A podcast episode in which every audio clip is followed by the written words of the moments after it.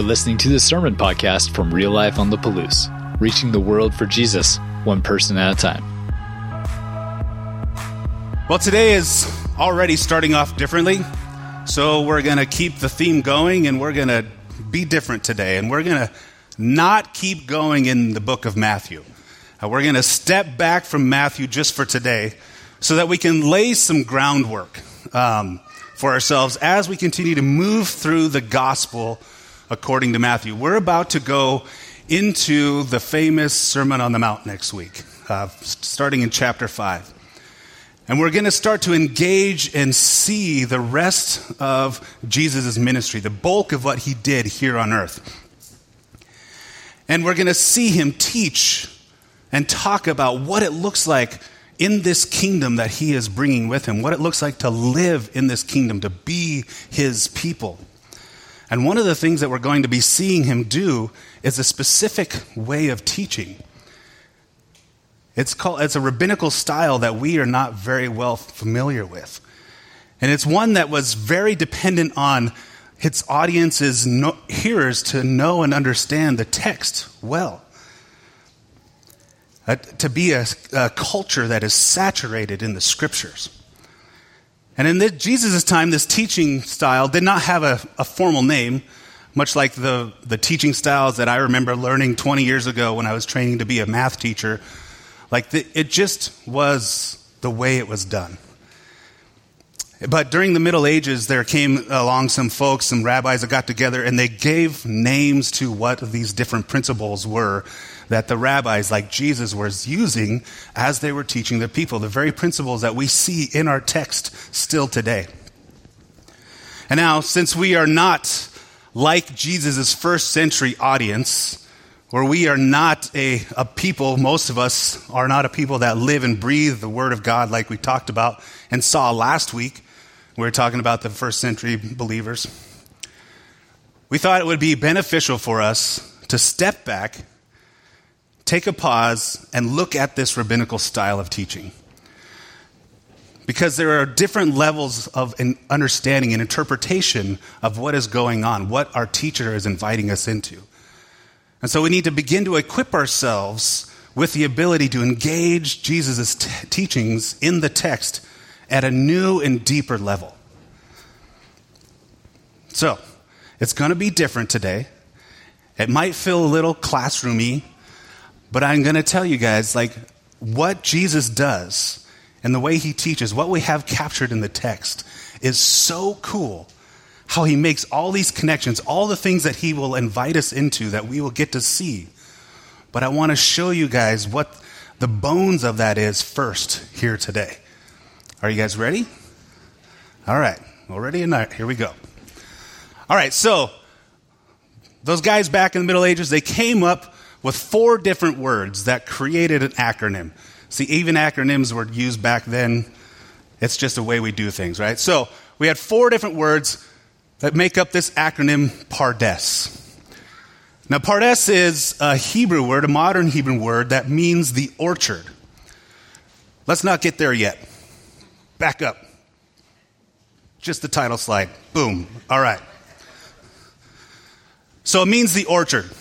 It also looks a lot like a English word that you guys all know. What does the English word look? What does it look like? Paradise. Right? Isn't it cool that the word that is used to describe how to, to dive deeper into the text is paradise? Because that's what it's kind of like, isn't it? As you dive deeper into the text, it's like being in paradise, being in a, this beautiful orchard where there is no shortage of things to fill you with.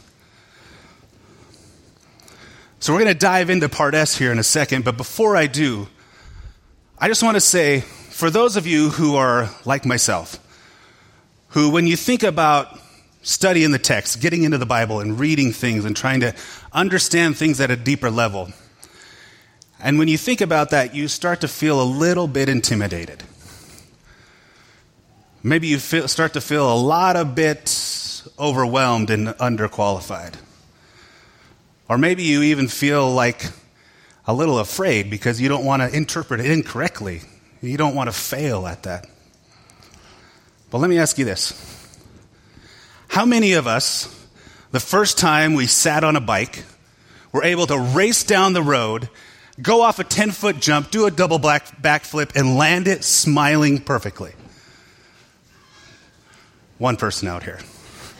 You don't apply. Just stop listening. None of us, really, right? We had to learn first. We had to get on the bike and learn what it looked like to and meant to actually balance on two wheels. And most of us needed those training wheels to help us out. But the more we spent time on that bike, the better we got at balancing on that.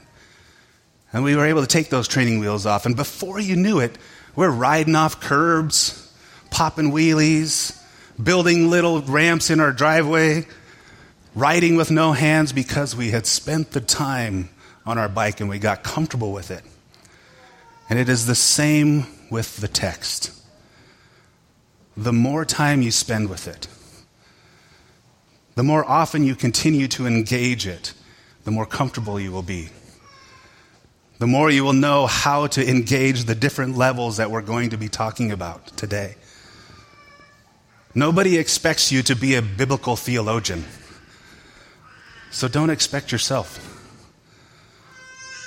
Like, all we are asking, all, my hope for us today is as we finish today, as you walk out today, uh, one, you will have a, a better understanding of this teaching method and how to engage God's text, but even more than that, that you will have a hunger and a passion to find all these things that God has left for you in this amazing gift of His book, of His words.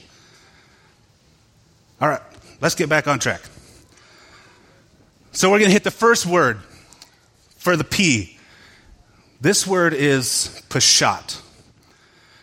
Now, pashat is talking about the plain or simple meaning in a text, the intended thing that the author was trying to communicate, or what Jesus or the teacher was trying to communicate. Now, think back to just a few weeks ago when we read from the, uh, Matthew and we saw how he was driven out into the desert to be t- tested by Satan. And it said he was in the desert for 40 days and 40 nights and he fasted, right? So the Peshat reading of that, the, the basic principle, the same simple meaning is just, just 40 days, 40 nights. He was out there and he fasted and he was hungry. It's an easy, plain understanding, right? And this is where most of us have lived in our engagement with the text. And there's nothing wrong with that. There is nothing wrong at staying or being at this Peshat level of understanding because there are profound truths still found in that text. You continue in that same story, like you see Jesus engage with Satan and he uses the word of God. And what a truth that is that our best weapon against our enemy is the word of God, right? That is a profound truth that we can still apply in our lives. The Western church has been operating on this level of understanding for centuries, and God continues to move and do amazing things in His church today. Because God's always going to show up in His Word, no matter what level you take your understanding. So, this is what Peshat is, all right? Now, the second level, the next level of understanding, the R, is a remez. And remez just means hint. You see, the, the rabbis and Jesus, we're going to see this a lot, spreads little hints along the way in their teachings. And these hints are connected to somewhere previous in Scripture that he wants you to, to go back to to help you to start to begin to understand a more full picture of what it is that he's saying.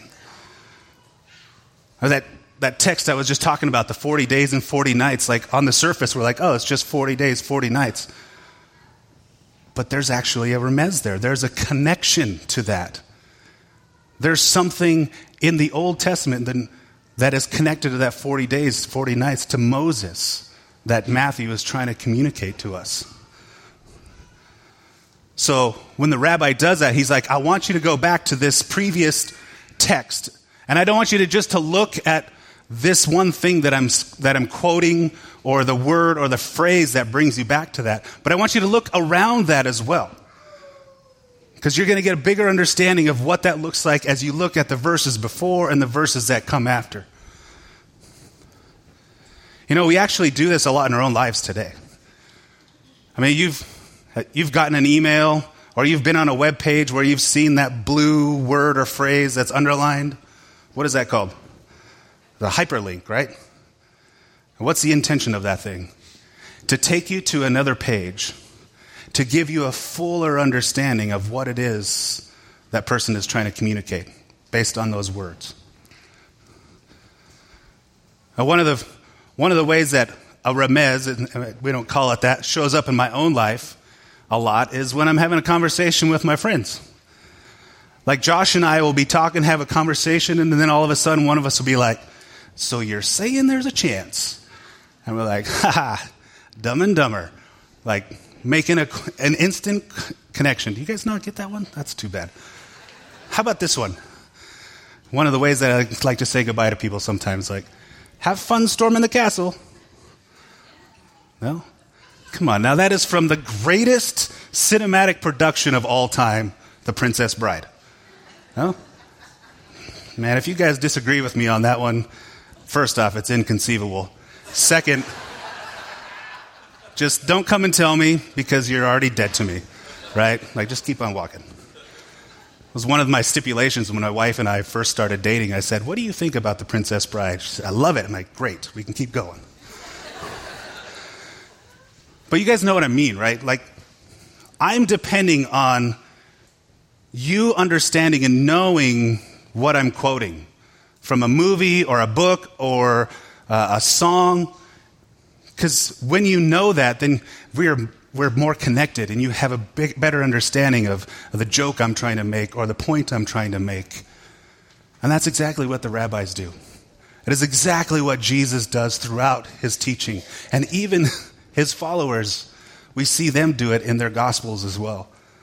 They spread little hints so that you can go back and you can get a fuller understanding of what he is trying to teach us. Now, a remez is not always easy to find. Sometimes it is. Like if you have a nice study Bible, like there's people that have done a lot of great work and there's footnotes in there that tie you directly back to a scripture, and that is a blessing when you have that. Like that's whew, that's great. Easy remez. A lot of times it's not that easy. A lot of times it's just a word or a phrase that Jesus will say, or, or even sometimes something he'll do that has a connection to something that's happened before or was said before, and he wants you to go back and understand that. And his first audience, that came natural to them because they knew the text. But do not let that dissuade us because we have amazing resources study Bibles, the internet, Bible Gateway is one of my favorite places to go and search those phrases, or just doing a Google search.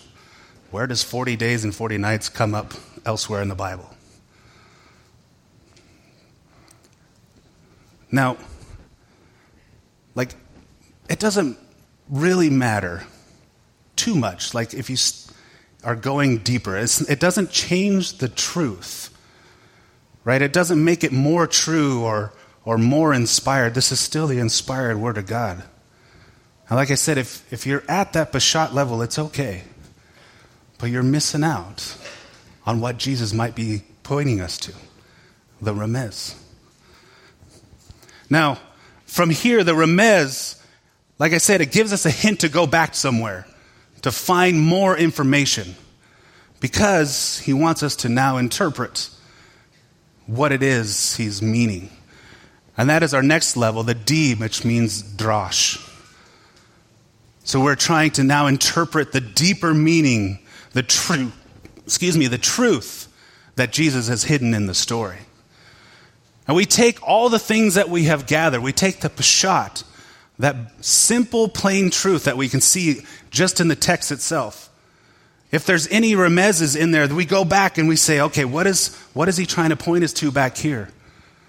And then we start to gather other things like the, the context of the culture or the historical context, or is it happening in a place where something has happened before, the geographical context? And we start to put all these things together and make this picture of what it is that we're trying to learn from our, our Lord and our Savior, our Jesus. And then the final piece is sod. Now, sod,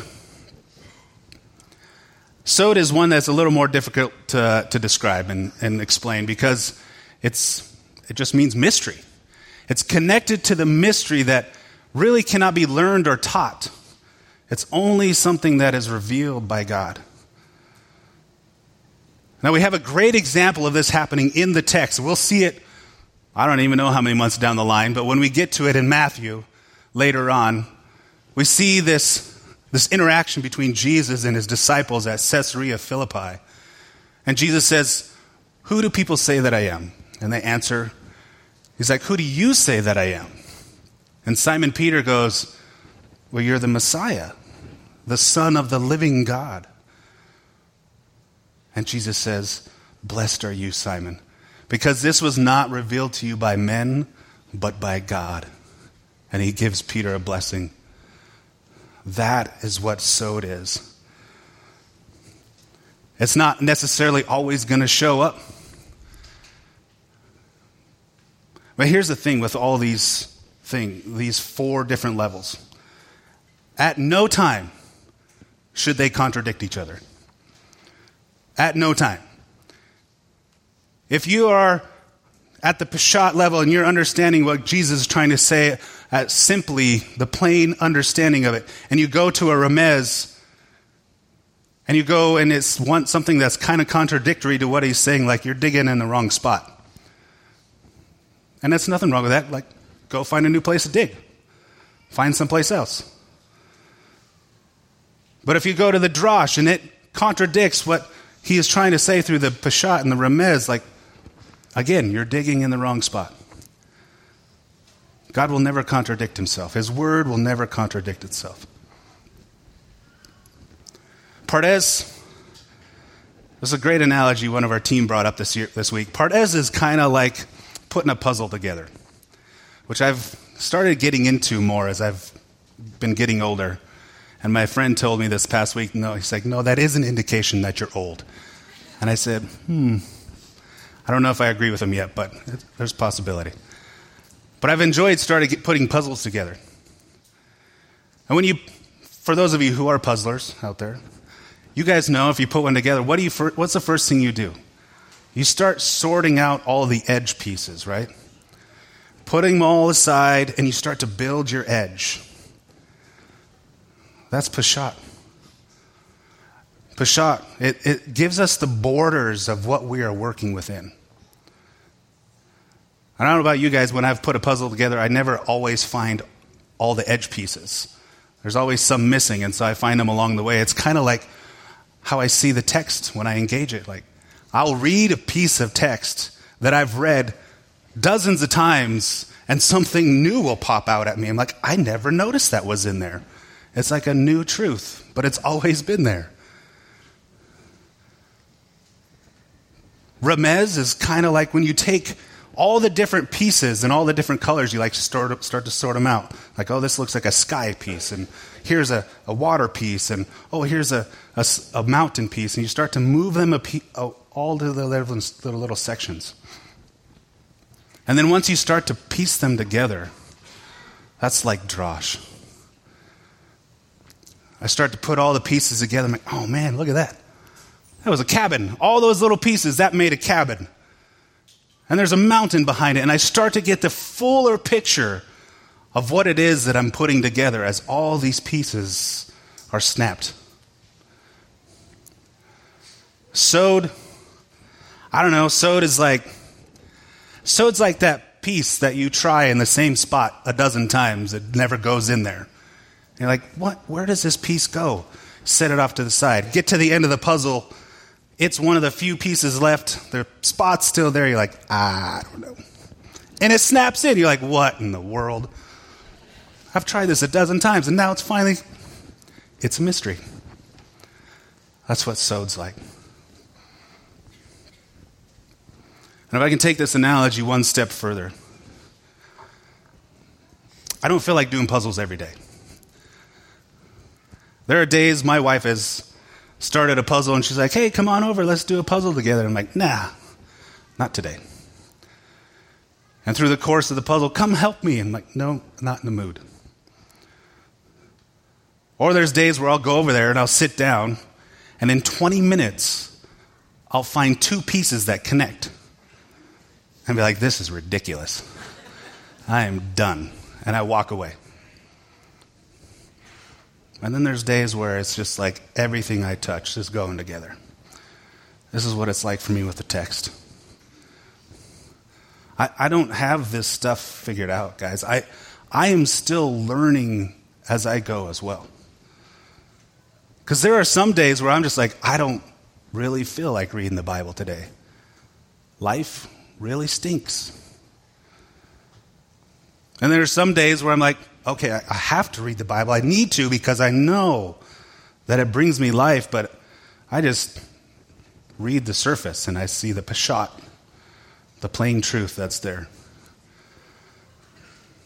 There are some days when I things start to pop out at me from the text and I'm like, "Oh, that's interesting. Why is that there?" And I start to look at it and I'm like, ah, "I don't know. I don't think I found the right thing." And I give up. And there's some days that I get lost jumping around in the text for 20 minutes, finding all the different connections that God has left there for me to look at. But I keep coming back. Just like that puzzle would sit unfinished if I didn't come back and just kept engaging it. It's the same with us with the text. We don't get to appreciate the beauty of a completed picture if we don't do the work. And this is what I want to encourage all of you guys to do today to not give up, to keep going back. Keep getting back on that bike. How many times did you fall off before you learned how to ride it? Now keep going back to the puzzle and find one more piece that goes together. Because as you do, you're going to get better. You're going to become more comfortable with what you're doing in the text how to read, how to study, what questions to ask.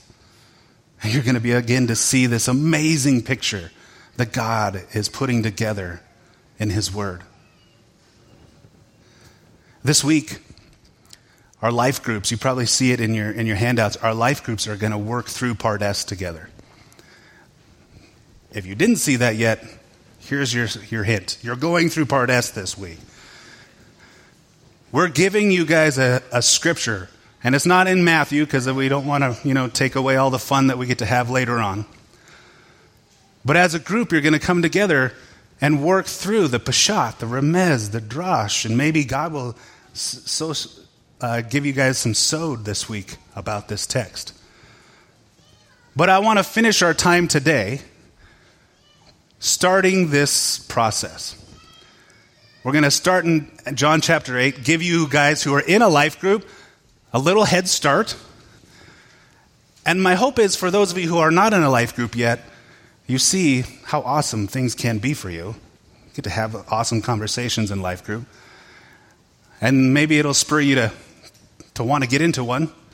Or maybe it'll help you, you know, get a little bit of a hunger to do some of this on your own and and then go find somebody talk about. Maybe your neighbor, you can get their phone number, go out to lunch and talk about it later. But like I said, guys, I just, my hope is that as we go through this, that you just, God ignites a fire in your, in your stomach for his text. So let's go to John 8. If you have your Bibles, we're going to go to John 8 and read a section of text. I just kind of walk you guys through my process of how I would work through this stuff. And, it, and it's not like I'm like, all right, here's my system, Pardes. I'm going to find the Peshat. Now I need to see if there's any remez. What's the drosh? Is there anything for sod? Like I'm this is not a cheat code for the Bible, right? It feels systematic, but just like riding a bike, once you do it a long time, it just becomes natural. It's just a part of how you read the text and, and look at it. So, John chapter 8, we're going to read verses 1 through 11. Here's what God's word says. I'm going to go the verse before. Then they all went home, but Jesus went to the Mount of Olives. At dawn, he appeared again in the temple courts where all the people gathered around him, and he sat down to teach them. The teachers of the law and the Pharisees brought in a woman caught in adultery, and they made her stand before the group and said to Jesus, Teacher, this woman has been caught in the act of adultery. In the law of Moses, commanded us to stone such a woman. Now, what do you say? They were using this question as a trap in order to have a basis for accusing him. But Jesus bent down and started writing on the ground with his finger. When they kept on asking him, he straightened up and said, Let any of you who is without sin be the first to throw a stone at her. Again, he stooped down and wrote on the ground. At this, those who heard began to go away one at a time, the older ones first, until only Jesus was left with the woman still standing there. Jesus straightened up and asked her, Woman, where are they? Has no one condemned you? No, sir, she said. Then neither do I condemn you. Jesus declared, Go now and leave your life of sin. All right, let's ask ourselves what is the intended meaning here? What's going on?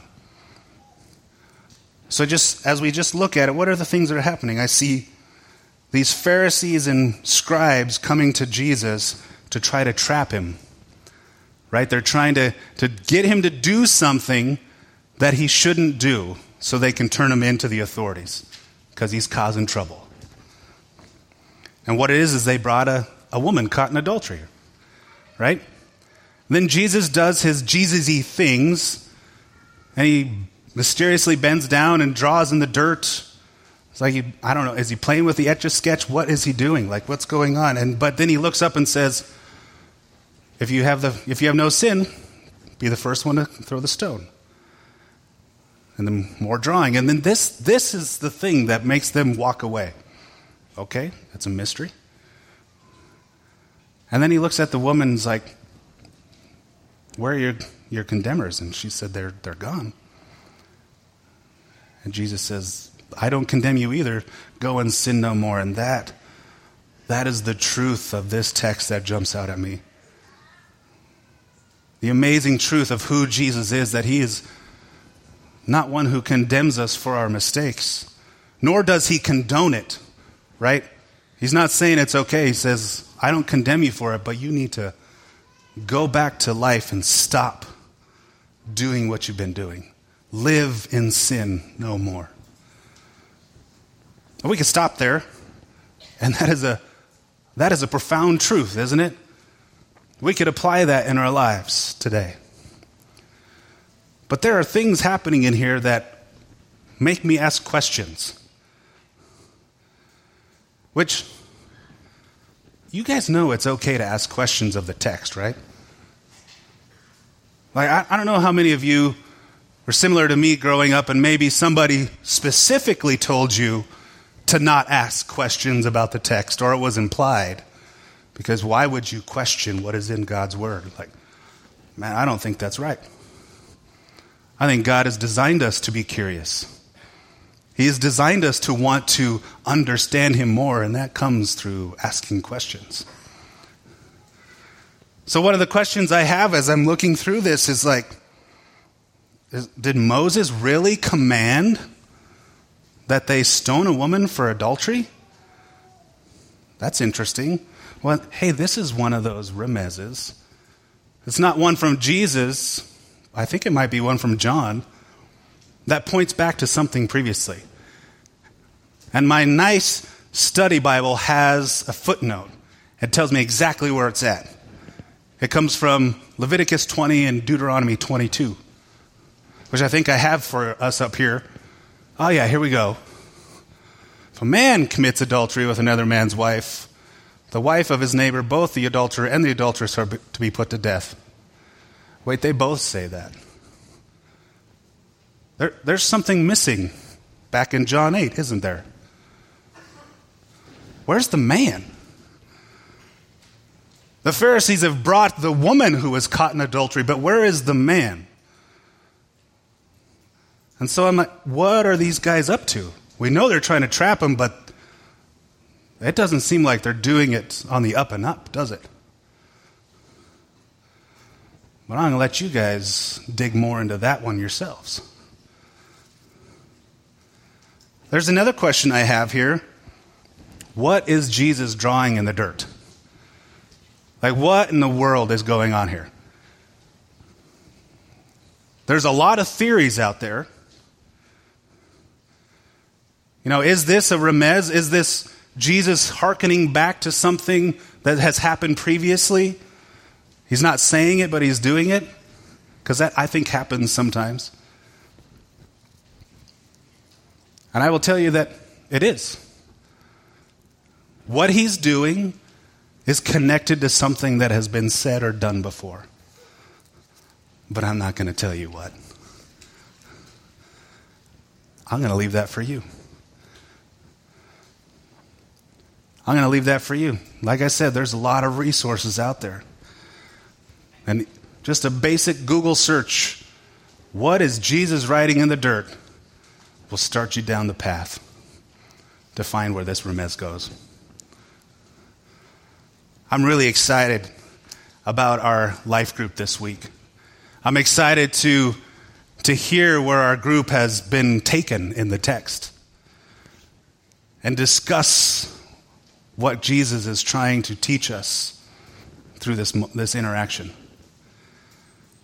Because the text is best studied in the context of community.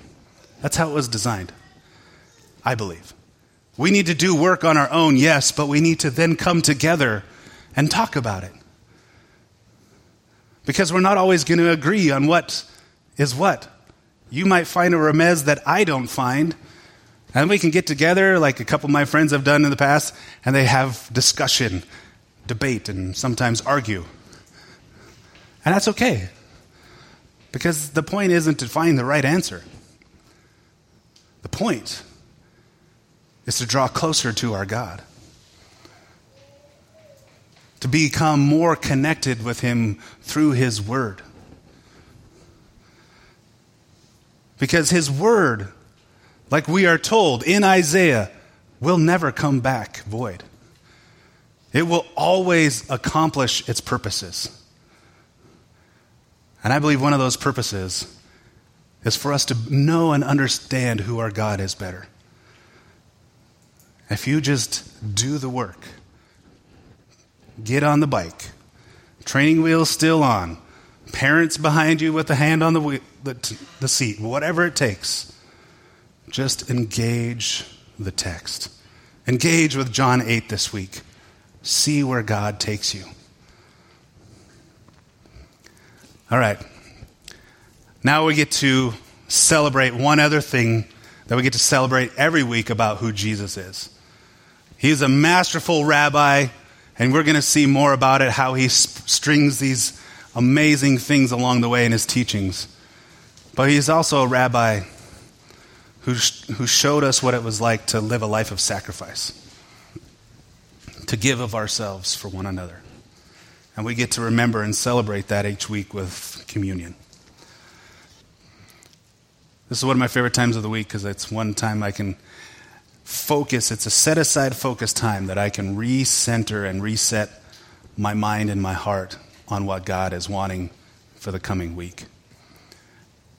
And I hope as you are coming together with me and we do this as a family and we celebrate our, our Savior, our Jesus, and who He was and what He did on this earth, that you will do the same. So on the night that He was betrayed, He took the bread He gave thanks and he broke it and he said, This is my body, which is given for you. Do this in remembrance of me. Let us remember together. After the meal, he took the, the cup and said, This is the cup of the new covenant in my blood. Do this whenever you drink in remembrance of me. Let us remember together. Let's pray. Father God, I just thank you for how amazing you are, Lord. How you have given us so many things just in this one collection of books to understand who you are. That you have given, given us the opportunity to dig deeper into understanding who you are.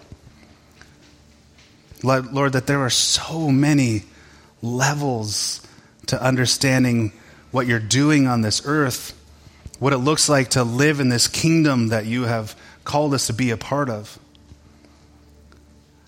God, I just pray that you will ignite a fire within all of us for this amazing book, for the teachings that you are going to be giving us through your Son, Jesus, in the coming weeks.